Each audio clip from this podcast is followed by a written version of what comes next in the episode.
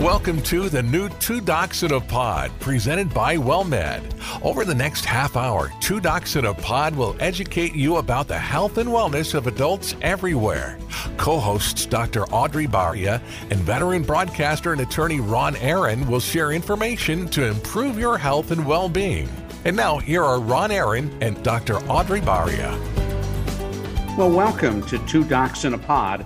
I'm Ron Aaron, delighted to have you on board uh, with our weekly program of news on health and wellness for people of any age. We spend a lot of time talking about Medicare eligible seniors uh, because, in terms of risk of health problems, that's one of the target groups that we are concerned about. But in two docs in a pod, uh, there isn't a topic that we don't cover. Our co host is Dr. Audrey Baria. Dr. Baria has been part of the WellMed family for nearly six years. She's currently a provider at uh, the WellMed at 9th Avenue North Clinic in St. Petersburg, Florida.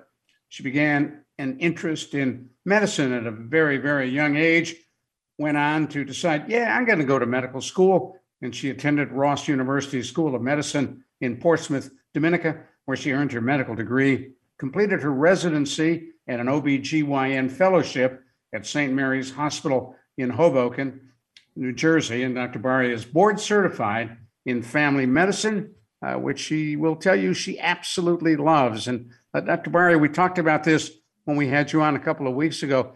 How did family medicine and OB/GYN specialty come together? Well, you know, as a family medicine doc, we are required to do OB. And I found myself really falling in love with just delivering babies. I could stay on labor and delivery for hours on end and not even realize how much time had gone by. I can't imagine what it's like uh, when you deliver that first baby and, and hold it in your hands. What, what is that feeling?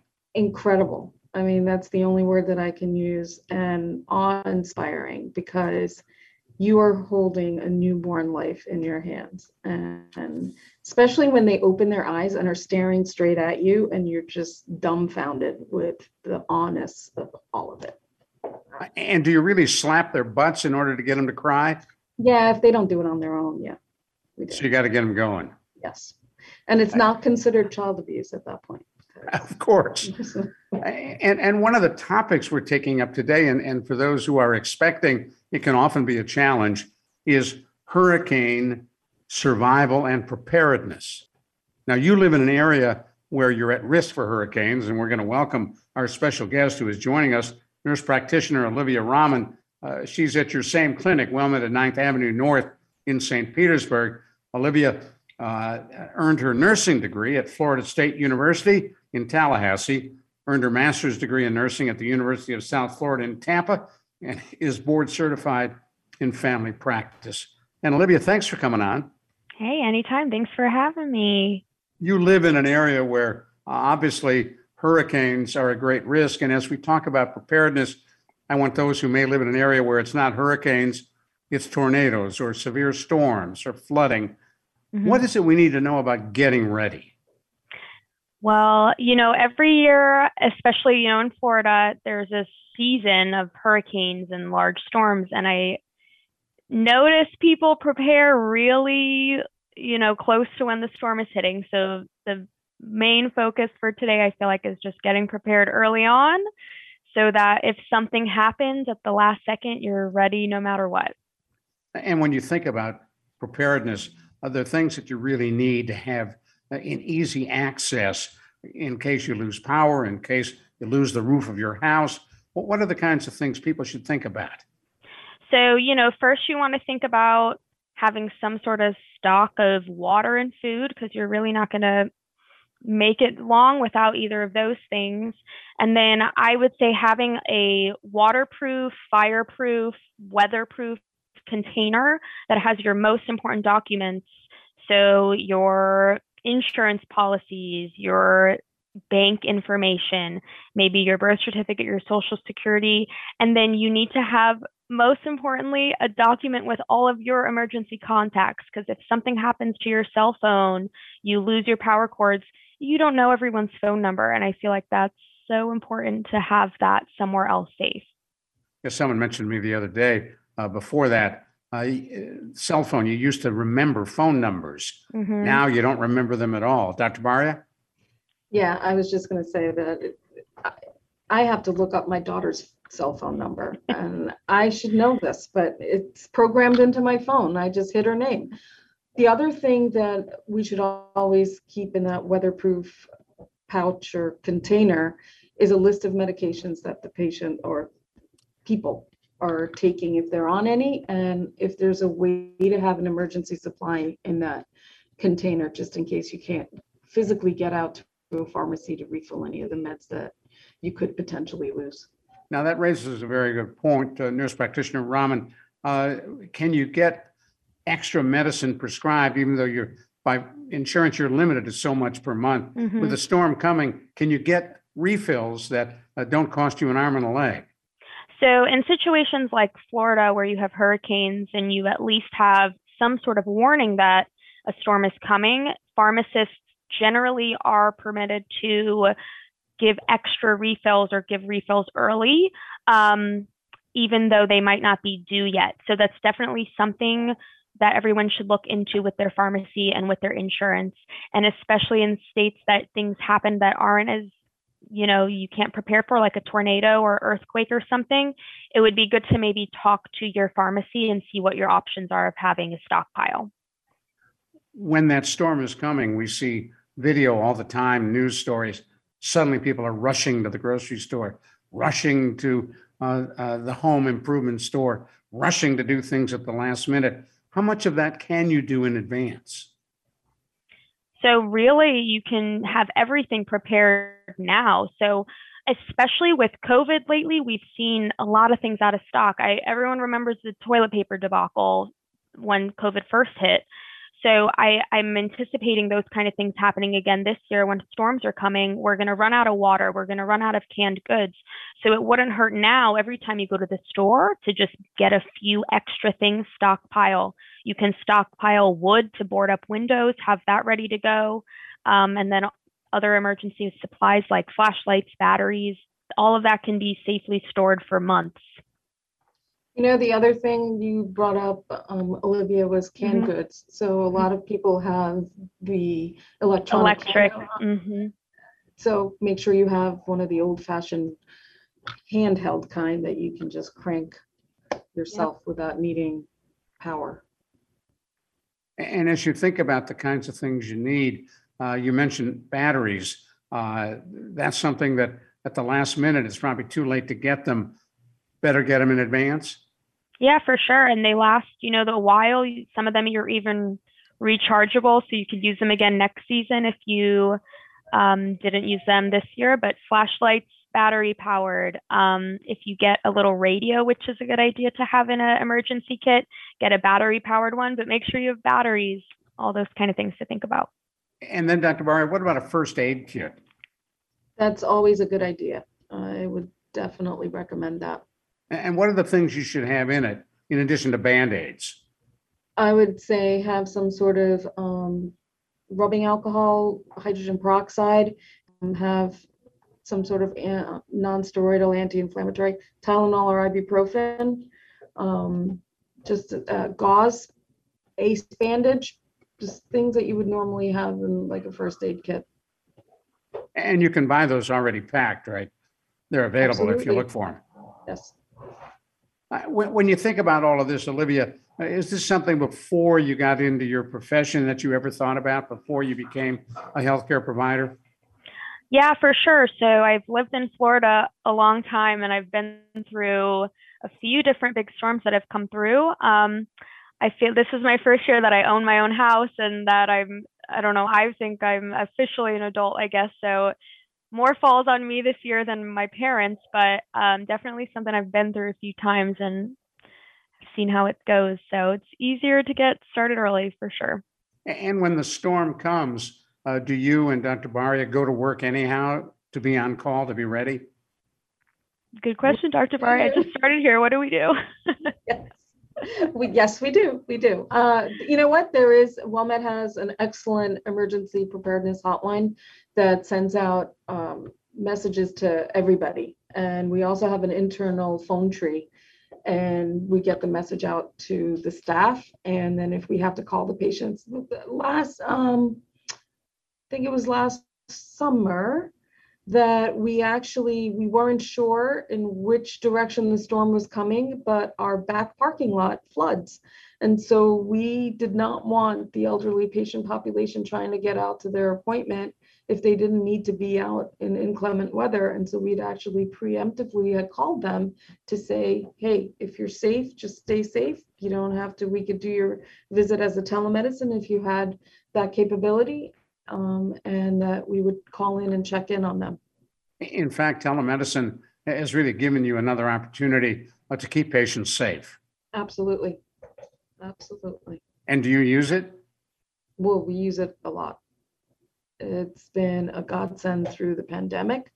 And um, it started out originally when we started telemedicine that we wanted to keep everybody safe and the distance and masked and not have to come out and be around other people if they really didn't need to be. And so telemedicine took off and we are still using it today.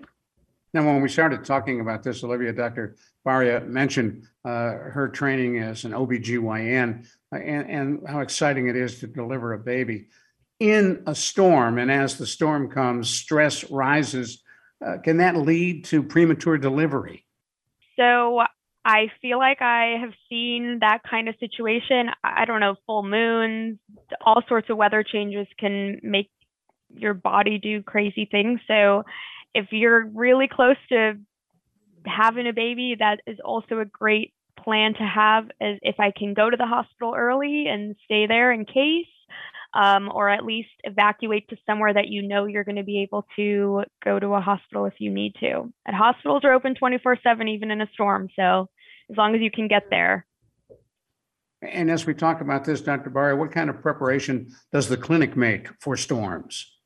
Oh, we definitely make sure that we have a list of our patients that, um, let's say they're oxygen dependent or dialysis patients or what other, other kinds of needs that they have, that we check in with the patients to make sure that they've got everything that they need. And if not, if they need refills or something, we will preemptively call in refills for their medications so that they have them. You Um, mentioned al- oxygen. Mhm. And we're, we're going to talk more about oxygen dependence and what you do when the power goes out. And we'll do that in just a moment. If you just joined us, you're listening to Two Docs in a Pod. I'm Ron Aaron, along with our co-host, Dr. Audrey Baria, and we're talking with one of her colleagues in her clinic, WellMed at Ninth Avenue North in St. Petersburg, talking with nurse practitioner Olivia Rahman. Delighted to have you with us right here on Two Docs in a Pod. Hi, it's Drew Pearson from my friends at WellMed. As a Hall of Famer, I love it when a quarterback and receiver have a great connection. You can be part of a great connection too. Connecting WellMed's high quality healthcare with the highest rated Medicare Advantage plan helps you focus on staying healthy. Call 972 704 1957 or visit wellmedhealthcare.com slash connect. Drew Pearson is a paid spokesperson. Other plans are accepted. For full enrollment details, visit Medicare.gov.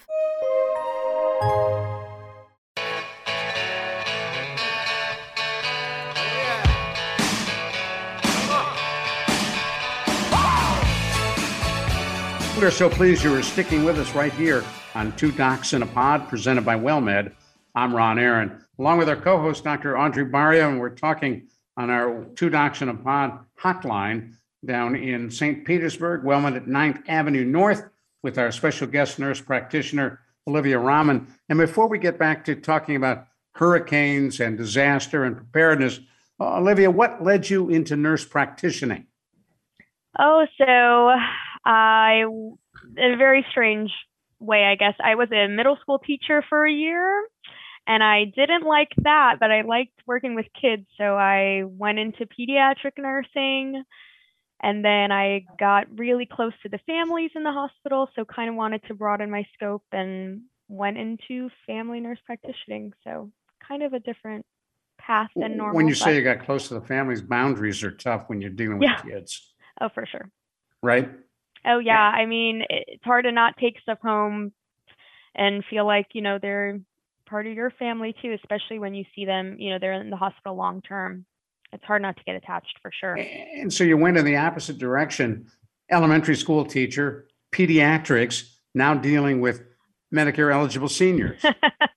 you know, also similar to children in some ways, but it, it's been fun. Yeah, it's um it's nice to work with patients throughout the whole scope of their lifetime and I feel like it's a different world now, but I'm having fun. So so far so the, good. You know, for those who are listening, whether for themselves or maybe for their kids or grandkids, talk a little bit about your profession as a nurse practitioner. Sure. So um, nurse practitioners have a lot of different you know scopes a lot some of them work in the hospitals they can be certified in acute care practice um, they can be certified in women's care and you could even become a midwife and deliver babies just like audrey baria did um, and I went the family practice route, so I work in an outpatient office setting and I do things similar to the physicians in the office. I can prescribe medications, I can diagnose conditions. Um, it's a little easier to get on my schedule, I'm a, a little less in demand. So if you have an acute issue, it's a little easier to get in with me. Um, but it's great working under the doctors. I learn a lot from them and it's been fun. And for Ron- those who are, oh, go ahead. I was gonna say, I just have to say that she's been a great addition to our practice, so Olivia, very nice to have Thank you. you. Thanks.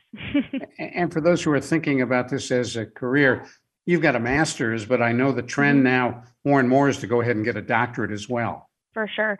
Yeah. So um, there's a doctorate in nursing practice, similar scope. You know, it doesn't really change what you can do, but um, a little more prestige. I still would, if I, I'm thinking about doing it in the future, but I still, you know, I'm technically would be Dr. Rahman, but wouldn't introduce myself as that to get confused with the medical doctors. Um, but I do foresee in the future it become the norm to get the doctorate instead of the master's. Now, we'll get back to what we were talking about, which is emergency preparedness. I, I- I'm always tickled by people who, who have lived somewhere forever, who when a hurricane or a tornado or severe storms are coming, it's as if they've never seen it before. Yeah, I mean, sometimes people act like it's no big deal or they act like the world's ending. So it is interesting to see the difference. Yep. And then talk a little bit about uh, keeping in touch with uh, your family and friends in, in, in the middle of a disaster. How important are those contacts? Well, you know, it's important to know your family's safe. Um, ma- when you make a plan, whether it's going to be, you know, shelter in place, if you feel that your home is safe, secure, and you're not in a danger, evacuation, or flood zone, um, letting family know you stayed home is going to be a big deal. Or if you evacuate, letting them know you evacuated is going to be a big deal too. Because if you go somewhere and they can't find you, they need to know where you tried to go at least. So making the plan with your family involved is going to be your best bet. And Dr. Baria, uh, many of your patients aren't really capable of evacuating on their own, are they? No, there are definitely people that would need help. And, um, you know, one of the things that I was hoping that Olivia would touch on is the special needs shelters that, um, exist in all the counties and how you would go about. Do you want to expand on that? Yeah, Olivia? Yeah, For talk sure. about that. Special needs Yeah. shelters? Sure. So, um, a lot of the times in cases of emergencies, you know, these shelters will, will pop up a lot of times in schools um, or community centers. Most of them are for the general population, and you can register you can just show up. Um, but then there are specific ones that are meant for patients with more um, extensive medical needs. So, Mhm. patients on oxygen, for instance, and maybe need to plug into the oxygen in the wall or need certain electrical requirements for medical equipment. There are special needs shelters, and you can pre-register to have a spot in those shelters. Um, you can, you know, look online on your county and find out where those are, how far in advance you need to register. But if they're open for registration now, I would definitely start looking into that. It's interesting. You mentioned oxygen. I wanted to come back to that. Uh, when power goes out, uh, both in, in your case, Olivia, and, and, and Dr. Baria, people who are on oxygen um, may be facing a serious crisis if they that don't have canisters. Mhm. So definitely make sure that when they ha- get, when you get your oxygen tank, that you've got a standby canister that can, in an emergency, you've got access to. And are those accessible now? I know there's been a shortage in some areas of the country.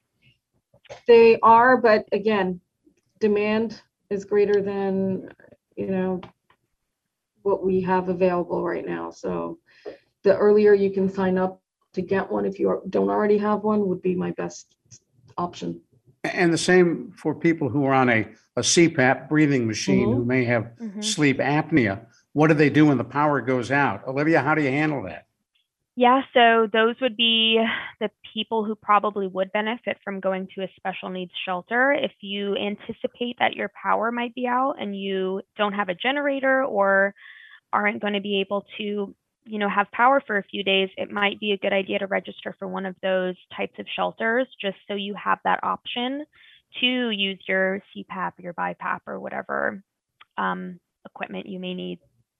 And is that something you and the clinic can help people locate Oh, those sure. shelters? Yeah, for sure. I was gonna say, our office has a list of all of our oxygen dependent patients and um, the dialysis patients. So we definitely touch out, reach out to them. in an Well, that's another one. We haven't talked about dialysis, but uh, Mhm, for people who are on kidney dialysis, uh, it's life threatening if they can't get it. Exactly. So the dialysis centers have their own protocols in place for these patients because I think, so m- most of the time you're doing hemodialysis three times a week. Sometimes what they'll do, knowing that a hurricane is coming or a storm, a massive storm is coming, they'll do two days in a row just to preemptively take care of the patient, thinking that they might not be able to get to the dialysis center on their scheduled days. Like an And extra Olivia, how long can you go without dialysis? Oh, it's gonna probably depend on the patient, but uh, not more than a few days. Yeah. And that's stretching it. Yeah. 'cause Most times when you're on dialysis, you need to, I mean, we've seen patients of ours two to three days. Yeah. that have missed two dialysis sessions and they're needing to get two back-to-back sessions. And for those patients, the stress level has to be huge. Talk about Mm, pumping your own cortisol. Yes, For sure. That's stress hormone, right? yes. Yeah, for sure. What, what are some of the other conditions you have to worry about with a storm coming? Diabetes, high blood pressure, and basically we want to make sure that the medications that you need, and you know, if you're checking your blood sugars, make sure that you continue to do that, but that you have your batteries lined up and you have all of your test strips and your lancets, that you have all of that. And if you, um, if you're on insulin and if it needs to be refrigerated, that you've got a cooler where you've got ice packs ready to go in case your power goes out and you can't store it in the refrigerator, in your own refrigerator. and without the insulin, that's a similar challenge, is it not? If you're on insulin and you run out, what do you do? Yes, you pray, but. pray. uh, Uh, That's why what Olivia had started saying, uh, that the earlier you get your emergency kit ready, the better off you'll be. So these are all things that, anything that you can do in advance, better to do that than procrastinate and wait till the last second. Now, Olivia, imagine if you go online uh, and, and type in, what should I put in my emergency hurricane kit? You'd find a whole list. Yeah, so um, actually, the Red Cross has a really good resource. They have an app that's for free, actually, that can help you build your emergency kit. Um, and it'll also give you emergency updates. So it'll update you on a storm's path um, or, you know, who to call after a storm. Um, and then ready.gov is also a really good resource that has things on how to prepare your home, prepare your kits, and again, what to do afterward. Got about a minute left, Dr. Baria. What have we left out? I think we've done a great job of covering everything. Just, you know, I think the biggest thing is to let people that are your loved ones know where you are so that you're easily found and Mhm. people aren't, you know, if you've evacuated and you didn't tell anybody, when everything settles down, they could try coming to your house trying to find you and they don't find you and they're thinking the worst case scenario. Mhm. So keep in touch with your loved ones. And the last thing we need is EMS looking for someone who's safe, although people Yes. don't know that. Mhm. Well, thank you. We really appreciate you coming on and uh, we hope to talk with you again. Olivia Rahman, nurse practitioner down at the WellMed at 9th Avenue North in St. Petersburg. To my co-host, Dr. Audrey Baria at the same clinic in St. Petersburg. Thank you for joining us on Two Docs in a Pod. I'm Ron Aaron. We'll talk soon. Executive producers for Two Docs in a Pod are Dan Calderon and Leah Madrano. Our producer is Isaac Wilker, and associate producers are Natalie Ibarra and Maurice Hudson. Thank you for listening to Two Docs in a Pod presented by WellMed. We welcome your emails with suggestions and comments on this program at radio at wellmed.net. And please be sure to tune in next week for another edition of Two Docs in a Pod with Dr. Audrey Baria and Ron Aaron.